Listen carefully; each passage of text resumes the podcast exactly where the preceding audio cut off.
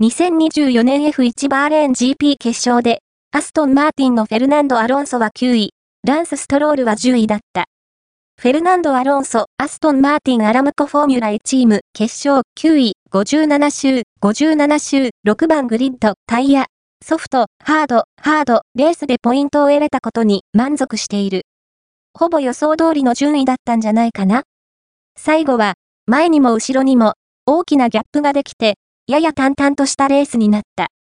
スタートから、2つのスティントは、長めにステイアウトして、もしセーフティカーが出れば、そこでピットに入ろうと考えたが、狙い通りにはならなかった。